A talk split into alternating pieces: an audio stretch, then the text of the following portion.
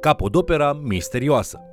Bine ați venit la studiul nostru al celei mai importante cărți din lume, Cuvântul lui Dumnezeu, adică Biblia.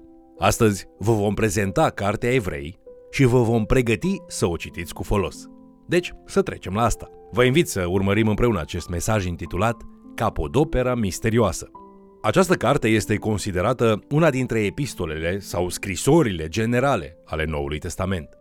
Epistolele generale au fost numite astfel deoarece nu sunt scrise unei anumite biserici. În afară de cartea evrei, aceste epistole sunt numite mai degrabă după autorii lor decât după audiența lor. Titlul acestei epistole este ușor diferit, deoarece aceasta era adresată unui anumit popor, adică poporul evreu.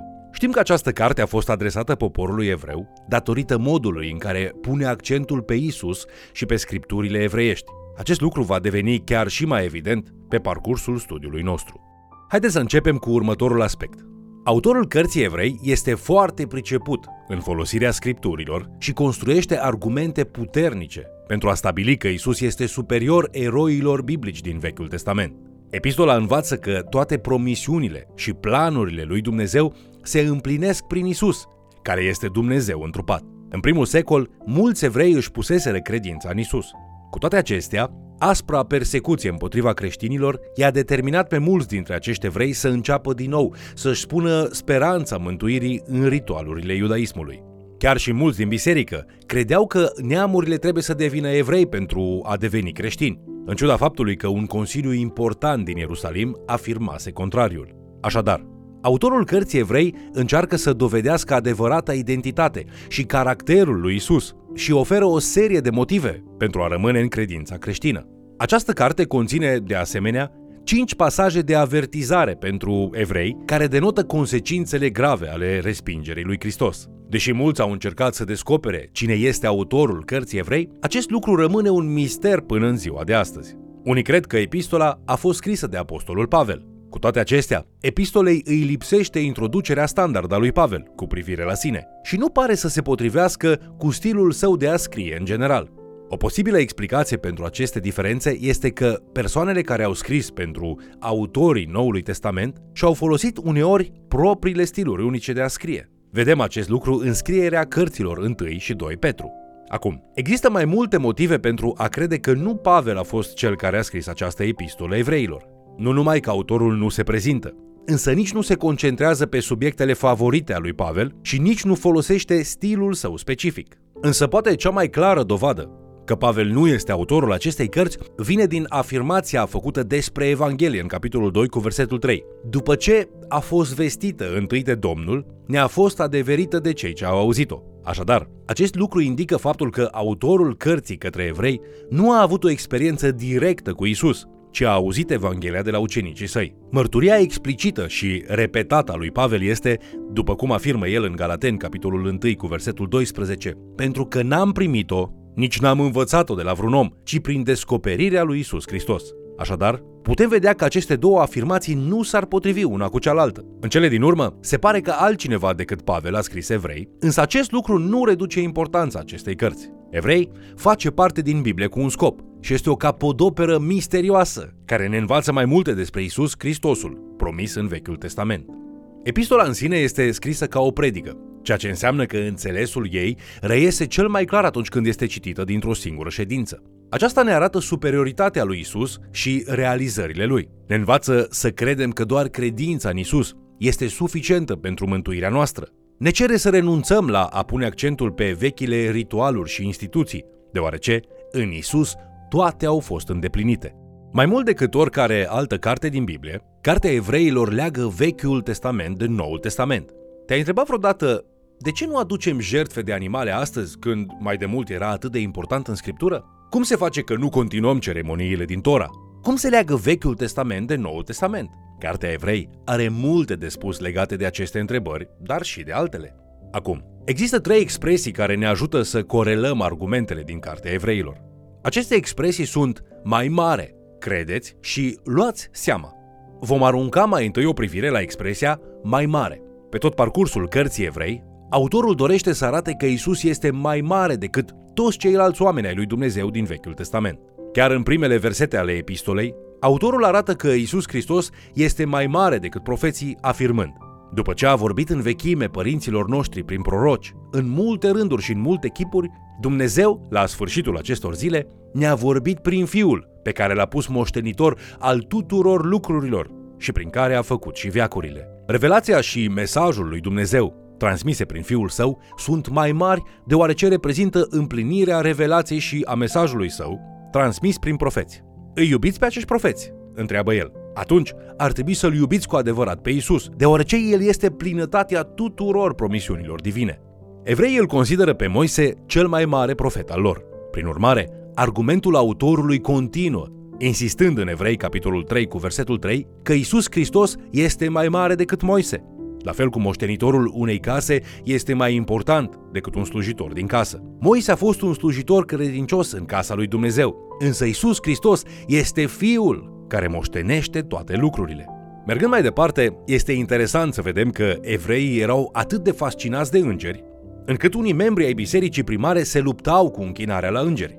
Pentru a ajuta și pentru a face lumină cu privire la adevăr, autorul spune în esență în primele două capitole, Isus Hristos este mai mare decât îngerii. Dumnezeu nu i-a spus niciodată vreunuia dintre îngerii săi să stea la dreapta sa. El face acest lucru doar cu Isus. Niciodată Dumnezeu nu îl numește pe vreunul din îngeri fiul său. Acest titlu este păstrat pentru Isus. Hristos nu se supune niciunuia dintre îngeri, ci mai degrabă îngerii primesc porunci de la el și sunt chemați să le slujească celor ce caută mântuirea în Isus. Evreii erau de asemenea obsedați de ideea sabatului, însă înțelegerea lor despre sabat nu reprezenta o imagine completă a adevăratei odihne pe care Isus o oferă și pe care o dorește pentru noi. Așadar, autorul afirmă în Evrei capitolul 4 cu versetul 8 că Isus Hristos este mai mare decât Iosua. Iosua i-a condus pe copiii lui Israel în țara făgăduinței, însă chiar și odihna din țara făgăduinței era vremelnică și arată spre ceva mai real și permanent. Cea mai mare odihnă vine numai de la Isus. Continuând cu profeții Vechiului Testament, autorul arată că Isus Hristos este mai mare decât întreaga preoție a Vechiului Testament. Marele preot și ceilalți preoți erau ca niște mijlocitori între Dumnezeu și oameni. Aceștia obișnuiau să se roage pentru oameni și să aducă jertfe în numele lor. Însă marii preoți nu erau desăvârșiți și era nevoie să aducă jertfe pentru ei înșiși, înainte de a le putea aduce pentru popor. Ca mare preot însă, Isus este atât jertfa desăvârșită, cât și preotul desăvârșit. El mijlocește pentru noi într-un mod mai bun. Spre deosebire de mari preoți care mureau și erau apoi înlocuiți de alți preoți, Isus este mare preot în viac. Prin urmare, Isus Hristos este un mare preot mai mare decât orice alt preot pe care l-a putut oferi seminția lui Aron. Unii ar putea obiecta că Isus nu a fost un preot legitim, deoarece nu era dintre fiii lui Aron, cunoscuți ca seminția lui Levi sau seminția preoțească. Cu toate acestea, autorul cărții evrei notează că Isus împlinește o preoție și mai veche, care îi precedă pe fiii lui Aron. În Evrei capitolul 5 cu versetul 6, citim despre Isus. Tu ești preot în viac, după rânduiala lui Melchisedec. Melchisedec era un preot din vechime pe care însuși marele profet Avram îl onorează cu zeciuiala sa. Dreptul său de preot nu are la bază vreo descendență preoțească cunoscută, dar numele său înseamnă literalmente regele neprihănirii. Din perspectiva literaturii sacre, el slujește pur și simplu la altarul din Ierusalim și găsește un suflet înrudit în Marele Patriarh. Isus este atât preot cât și rege, la fel cum a fost Melchisedec. Autorul continuă argumentul său că Isus este mai mare, el i-a explicat deja evreilor care alunecaseră în umblarea lor că revenirea la iudaism înseamnă întoarcerea la un sistem de jertfe inferior și ineficient, cu preoți nedesăvârșiți. Un predicator faimos a comparat această alunecare a lor cu cineva care continuă să-și exprime devotamentul față de o fotografie a persoanei iubite, chiar și după ce are acea persoană față în față. Fotografia era potrivită pentru perioada de absență, era necesară pentru a alina dorul revederii. Totuși, odată cu revenirea persoanei adevărate, trebuie să lăsăm deoparte fotografia. Trebuie să recunoaștem ceea ce este adevărat și ceea ce este real. Autorul arată, în Evrei capitolul 8 cu versetul 10, că preoții leviți slujeau într-un cort care nu era decât o umbră a celui adevărat din cer, doar o imagine a celui adevărat promis în veșnicie. Hristos slujește în acest cort desăvârșit care este în ceruri. Vedem doar o manifestare a acestui cort ceresc în cel de aici, de pe pământ. Prin urmare, Isus slujește într-un sanctuar mai mare, după cum ni se spune în Evrei capitolul 8, versetele 1 la 5. Pe măsură ce continuăm studiul nostru, vedem din nou și din nou cum Isus este mai mare. Autorul continuă apoi, arătând că Isus este mijlocitorul unui legământ mai bun, scriind în Evrei, capitolul 8, cu versetul 6. Dar acum, Hristos a căpătat o slujbă cu atât mai înaltă, cu cât legământul al cărui mijlocitor este el, e mai bun, căci este așezat pe făgăduințe mai bune. În legământul anterior, preotul lua un miel sau alt animal de jertfă și îl sacrifica în cort. Apoi preotul punea animalul pe altar, se curăța ceremonial pe sine însuși și apoi intra în cort. Acolo, preotul se uita la sfeșnicul din stânga și putea să-i mulțumească lui Dumnezeu pentru revelația cuvântului său care fusese dat păcătoșilor. Apoi se îndrepta către masa din dreapta cu pâinile pentru punerea înainte și îi putea mulțumi lui Dumnezeu pentru că el oferă pâinea cea de toate zilele de care păcătoșii au nevoie. Preotul mergea apoi drept înainte, spre altarul tămâierii. Acolo se ruga în numele păcătosului care se afla afară, la ușa cortului întâlnirii. Marele preot intra și în cortul interior numit Sfânta Sfintelor, însă numai o dată pe an. În acea zi, tot poporul se strângea în afară și în jurul cortului întâlnirii. Marele preot lua sânge și intra în Sfânta Sfintelor, unde aducea acel sânge pentru păcatele întregului popor. În Evrei, capitolul 9, versetele 23 la 28, autorul cărții Evrei declară că toate acestea au fost un model bazat pe ceva veșnic, ceva ce s-a întâmplat cu adevărat în cer când Isus Hristos a murit pe cruce, aducând propriul său sânge de săvârșit. Într-adevăr, imaginea repetată a unei jertfe care într-o zi va fi adusă pentru păcat, s-a împlinit în Hristos. Evrei capitolul 9 cu versetul 26 spune Pe când acum, la sfârșitul veacului, s-a arătat o singură dată ca să șteargă păcatul prin jertfa sa.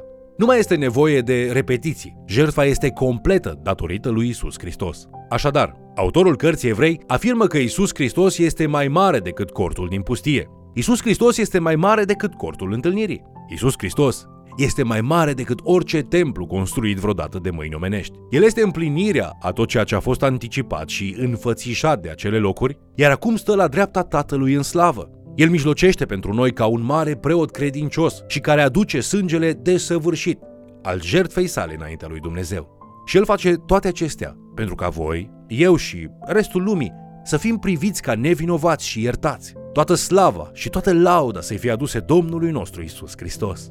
Astăzi am avut o imagine de ansamblu frumoasă asupra cărții evrei și ne-am uitat la dovezile superiorității extraordinare a lui Isus.